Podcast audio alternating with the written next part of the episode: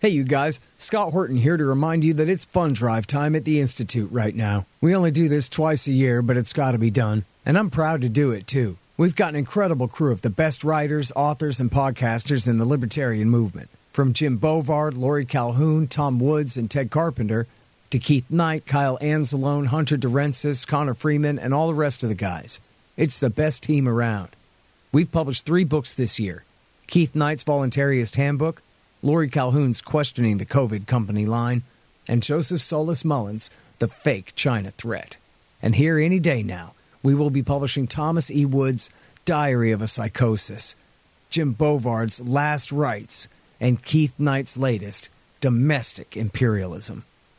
That makes 13 books so far, with more coming in the new year, including my new one, Provoked How Washington Started the New Cold War with Russia and the Catastrophe in Ukraine which I know is already overlong and overdue, but I'm working on it, I promise. And which brings me to the point. We don't have a big glass office building in downtown Washington. The money we raise goes straight to payroll and book production costs, and that's about it. The Libertarian Institute is the best bang for your buck in the movement. If you believe in what we're doing, please go to libertarianinstitute.org/donate for details on how you can help keep us going into the new year and the great kickbacks we offer as well and we thank you for your support.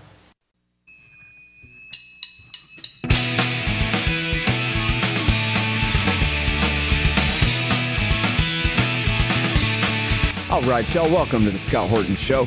I'm the director of the Libertarian Institute, editorial director of antiwar.com, author of the book Fool's Errand Time to End the War in Afghanistan, and the brand new Enough Already Time to End the War on Terrorism and I've recorded more than 5,500 interviews since 2003, almost all on foreign policy, and all available for you at scotthorton.org. You can sign up for the podcast feed there, and the full interview archive is also available at youtube.com slash Scott Horton Show. You guys on the line again. This is not a redo. This is a whole different interview. It's the great Jim Bovard, the author of most books, including most recently, Last Rights, The Death of American Liberty, published by the Libertarian Institute. That's right. Libertarianinstitute.org slash books and Amazon.com slash, you know, click through from my website. So I get a kickback. What a great book. And uh, of course, you know Jim because he's written for all the biggest newspapers in America over the last decades, and including right now, he is a regular at the New York Post, where he's trying desperately to protect our rights here. The piece is called, oops, that's a separate one. That's, I want to talk about that one too. But wait, it's this one. Congress wants to unleash federal spies at your hotel and coffee shop. You don't say that they're not already in my hotel and coffee shop. Welcome back to the show. How you doing, Jim? Doing fine. Thanks for your, uh, having me on, Scott. Happy to have you here. Listen, I suspect that they're uh, following us all around all the time, but you're saying they're legalizing it? More? Well, worse? I, uh, I've always tried to think positive. So, uh, but no. So there was this bill that from the House Intelligence Committee, they were gung ho on expanding this Foreign Intelligence Surveillance Act, warrantless surveillance, where the FBI can snatch up your uh, emails and your other internet stuff with no warrant, even though you're an American citizen. And they were pushing to expand that to hotel Wi-Fi. So I mean, so folks thought your Wi-Fi Comfort Inn was bad already. Oh my goodness. Oh man. Um, yeah, you know, um, I guess this is the kind of thing that we know from the Snowden leaks that the NSA has been getting and the FBI has been able to rifle through. But now you're saying the FBI will be able to at least legally do this themselves. Is that right? Uh, this is the proposal in Congress that was a, uh, passed unanimously by the House Intelligence Committee. Uh, this was not in the final bill that the uh, the House of Representatives passed today. and said what they did was simply perpetuate the current FISA law, which basically lets the FBI, you know, um, um, uh, vacuum up without a warrant hundreds of thousands, if not millions, of Americans' communications. Yeah. So then I have it right. The Senate version included the worst provision but you're saying the House version passed today does not, but then we just have to wait for them to screw us in conference committee? Uh, my understanding is that the Senate version simply perpetuated the uh, the, the, existing law, and uh, as did the House version. But oh, in the background, there was this uh, Biden Big Brother Better Act from the House Intelligence Committee, which I assume the Congress might uh, take up when they um, after their long vacation. I see. So they've upheld the Patriot Act standards so far, and then but the threat is that they're still going to escalate when they get back. Well, it, it's it's a really horrendous standard that they have right now, and the uh, the, the, the FISA court has admitted that there were at least three million Americans whose privacy was wrongfully violated by the FBI using this uh, FISA Section 702. So you got 3 million cases of uh, constitutional violations. Congress doesn't give it a fashaw, but they simply say, well, let's just extend it till next year. Uh, there was a there was a lot of pushback. Congressman Jim Jordan, the House Judiciary Committee chairman, pushed through a bill that had a vote of uh, 35 to 2, bipartisan support to uh, mandate that the FBI needs a warrant, a court warrant for most cases when it's going through this NSA data that was seized, uh, seized by the NSA, in order to find out to find the uh, people's emails. Uh, currently, they don't need to do that. All right, now the FISA Act, that's the Foreign Intelligence Surveillance Act, and the FISC, the Foreign Intelligence Surveillance Court, and the guys for all this is if they have an objective, reasonable belief that one is an agent of a foreign government or an agent of a foreign power, right? Or you're saying, no, this applies all to U.S. persons here?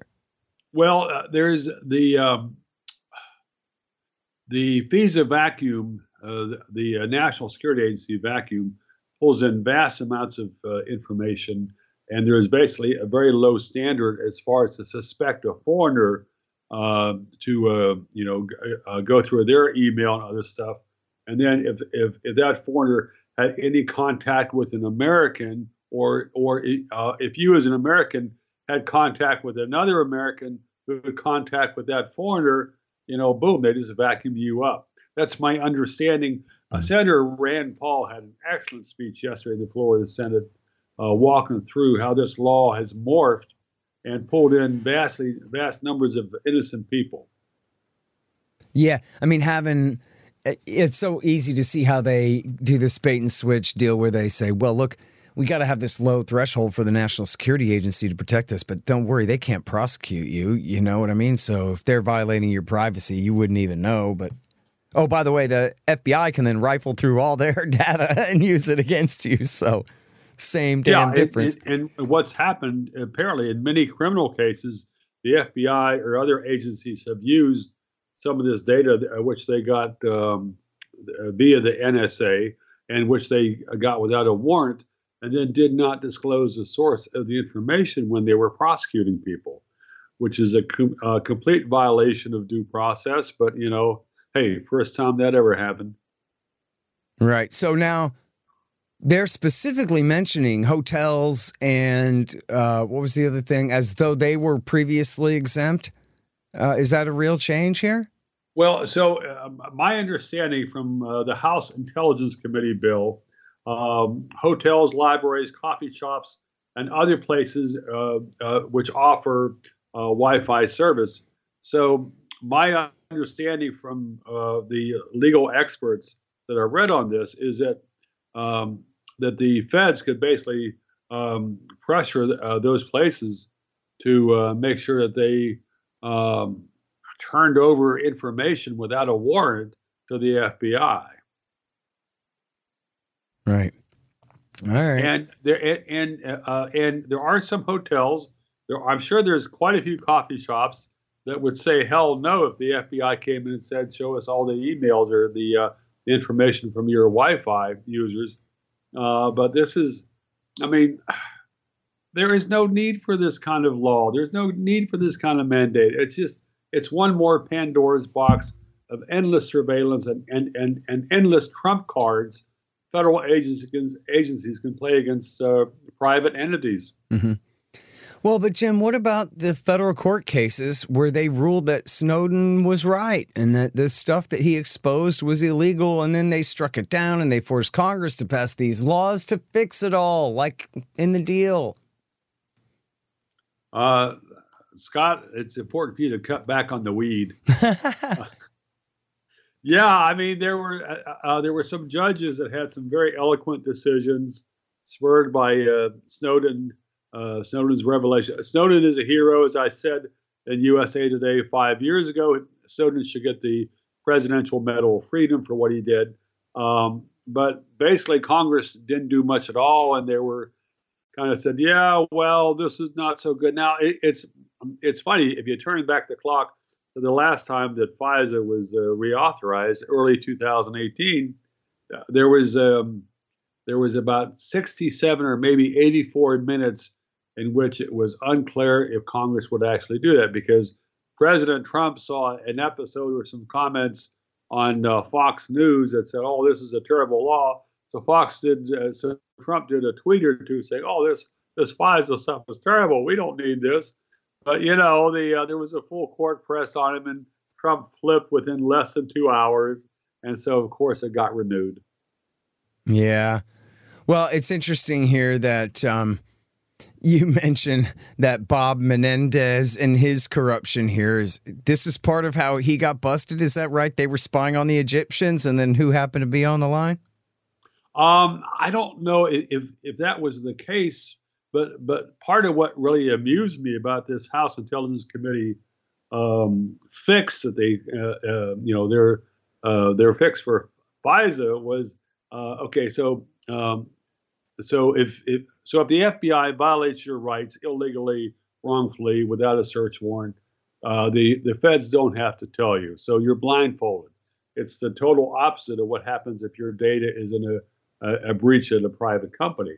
So so the House Intelligence Committee uh, uh, took action to end that abuse and said that you know uh, for now on people have to be notified um, notified if the FBI wrongfully searches uh, their records. Um, however, this only applies to members of Congress. Yeah. Um, well, uh, that's as it should be. That's why they call it the rule of law, Jim. It means that true. And and and they uh, rule so over the point us. I was making, the making I was making about uh, Senator Menendez is, you know, uh, perhaps what this what Congress will do next is mandate the Justice Department has to give advance notice to members of Congress in case they're doing Google searches that could get them in legal trouble because uh, Senator Menendez was Googling on the value of gold bars. And he, uh, I guess he was found in possession of a few of them that were, shall we say, tied to the government of Egypt. That's the allegation. Of course, he's innocent until convicted by hopefully a non nitwit jury. So, you know. I don't think that applies to government employees. almost nothing applies to government employees. So Yeah. you know, I don't know why. except for very uh, yeah, the the uh, the only exception to what applies to government employees is generous pensions. Yeah, seriously. Well, look, I mean, regular people aren't truly presumed innocent when they end up in court. yeah, I think okay. Senator Menendez is uh, ought to be presumed. He ought to have his trial held in his prison cell where he's already sentenced first. You know, uh, that's just me.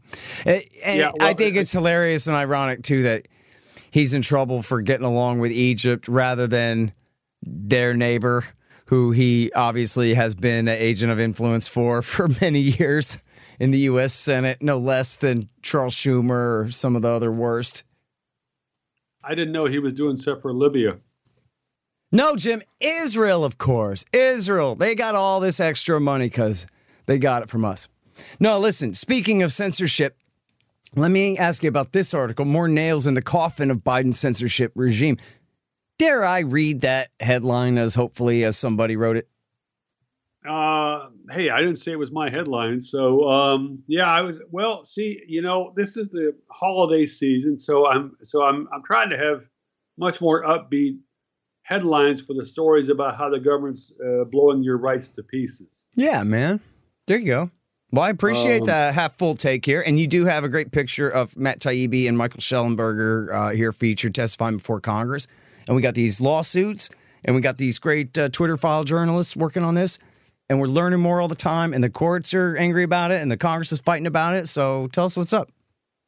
Yeah, so the uh, there's been a lot of good pressure. It's one of the really good things about the how uh, the GOP takeover of the House of Representatives. They've done some excellent hearings on the weaponization of government power.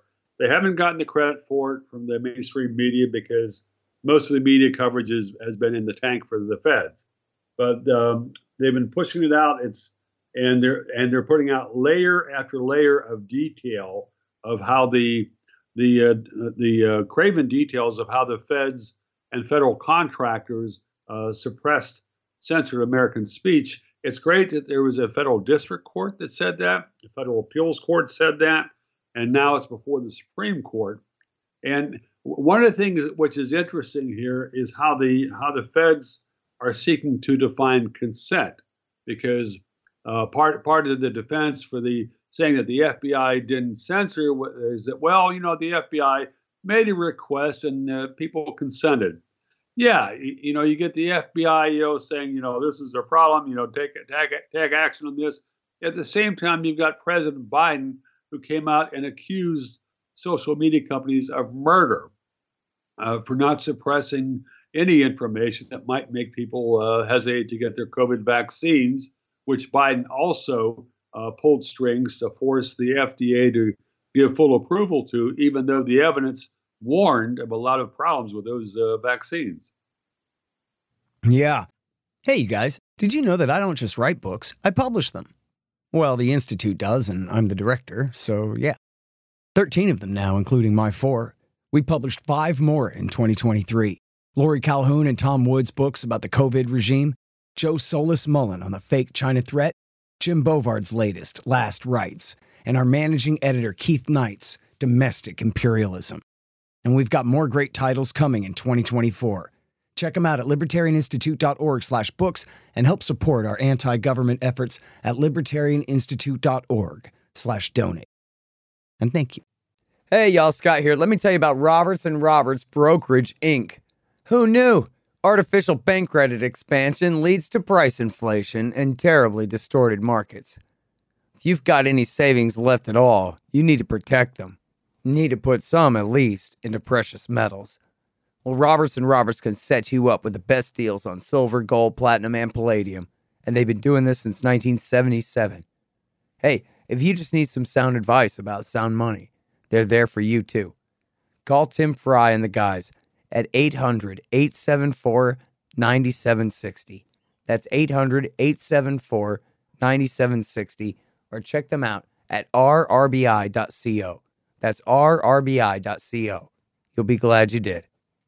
Well, I mean, and that's the whole thing about the censorship regime is the censors have been bad and wrong on everything, right? It was all I well, I guess Taibbi says it was part of it was begun in the name of counter propaganda against ISIS recruitment, which of course was all the fault of the Obama administration building up ISIS in the war in Syria before it blew up in his face and he had to turn around and fight it again. Um, so there's that. And then, but from that, then they needed something to do. And so then they started enforcing Russiagate narratives and then COVID narratives and then Ukraine narratives and then I guess. Well, you know. and yeah, and, and a fundamental problem here is that the feds claim they have to secretly intervene to protect America's cognitive infrastructure. Now, I don't know about you, but you know the, the thought the thought of the government helping out my cognitive cognitive infrastructure, you know, I think I'll stick with cigars, yeah, or seriously. maybe I'll go back to cigars. Yeah, man, they got that nicotine you need, not like that oh, Kamala I, oh, I Harris. so bad, I'm just, you know, I got the damn DTs of nicotine de- deprivation here. You know, I was hoping it'd make my hair grow back. It hasn't. I'll tell you what, Jim. I think that might be what's wrong with me, as I quit smoking 12 years ago. But you know, they got all these handy vape pens now, so that's some kind of nicotine, maybe with less cancerousness. I don't maybe. know. Well, I Worth enjoy cigars, try. but I haven't had one for six months. So, yeah. but yeah, man. Um, seriously, the cognitive, this, that, whatever. We're talking about where they're going to give this job to Kamala Harris too. Like, they assigned her the Gaza yeah. crisis. Yeah, Kamala Harris. She's going to solve Gaza and um, the and, cognitive uh, infrastructure and the border. That's right. Artificial intelligence. She's going to protect us from Skynet, and she's going to figure out who's allowed to say what on Twitter about what her government is doing. Well, this this is a fascinating thing, and it's, it's great how Shellenberger and Matt, uh, um, Matt Taibbi and others have brought out, thanks in part to Elon Musk opening the, uh, you know, uh, secret vaults uh, to show how how far the federal government felt it was entitled to control what Americans said in public. It's interesting if you think back.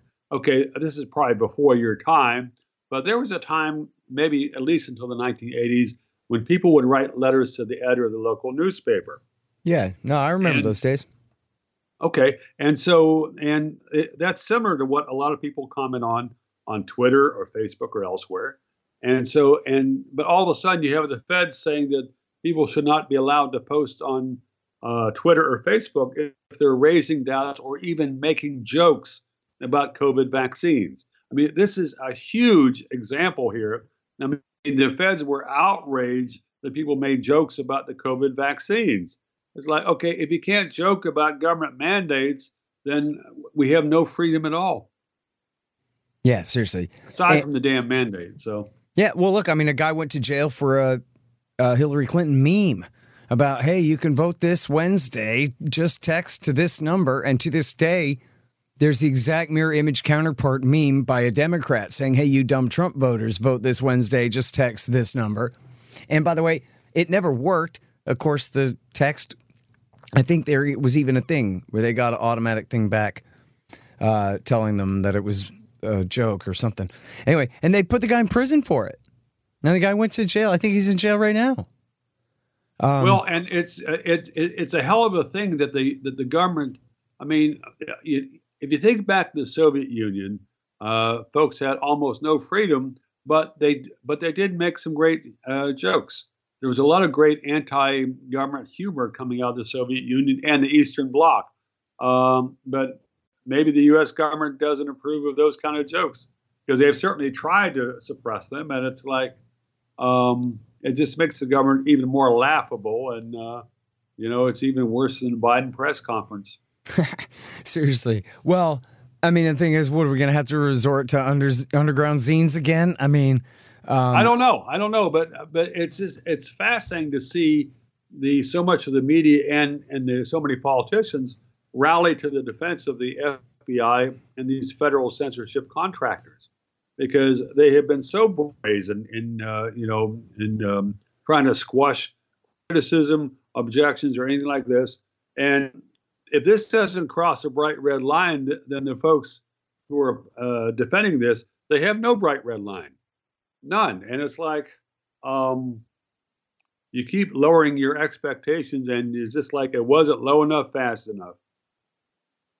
You know what's interesting to me, Jim, is um, with Elon Musk taking over Twitter a year ago, and obviously somewhat loosening up the rules.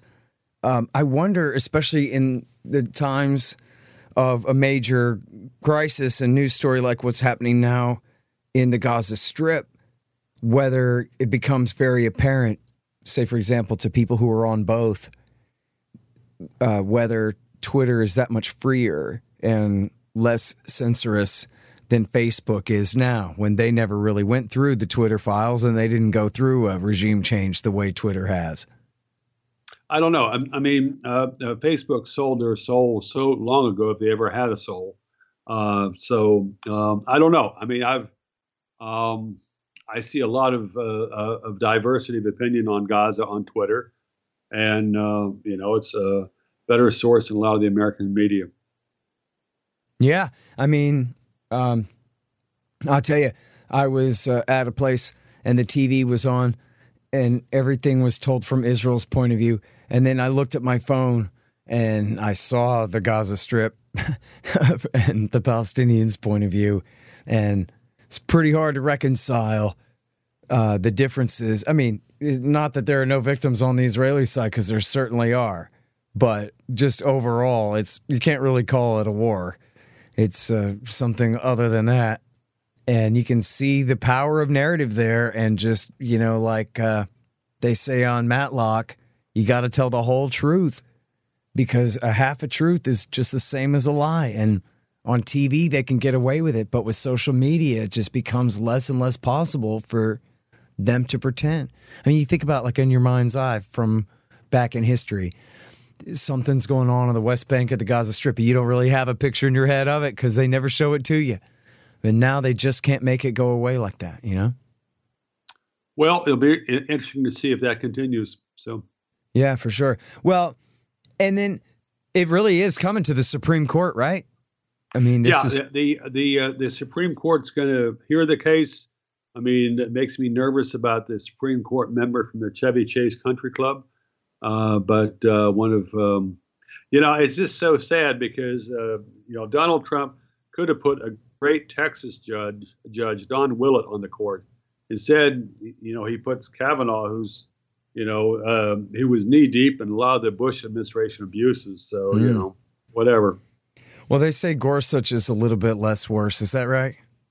Oh, uh, very much. I think he's had some really great decisions and some great lines from the oral arguments. Uh, I've got a bunch of quotes from Gorsuch in, in the new book, Last Rights. So, mm-hmm. yeah, that's right. I recall a couple. I was like, what? What was I reading recently that had some good quotes from him? And it was you, of course. Yeah. yeah, he was. Uh, he uh, came in very handy. The government has criminalized everything. You know, I was yeah. like, yeah, okay, this is my man. All right, well, all right, all right, we'll put him in on the first page. Yeah.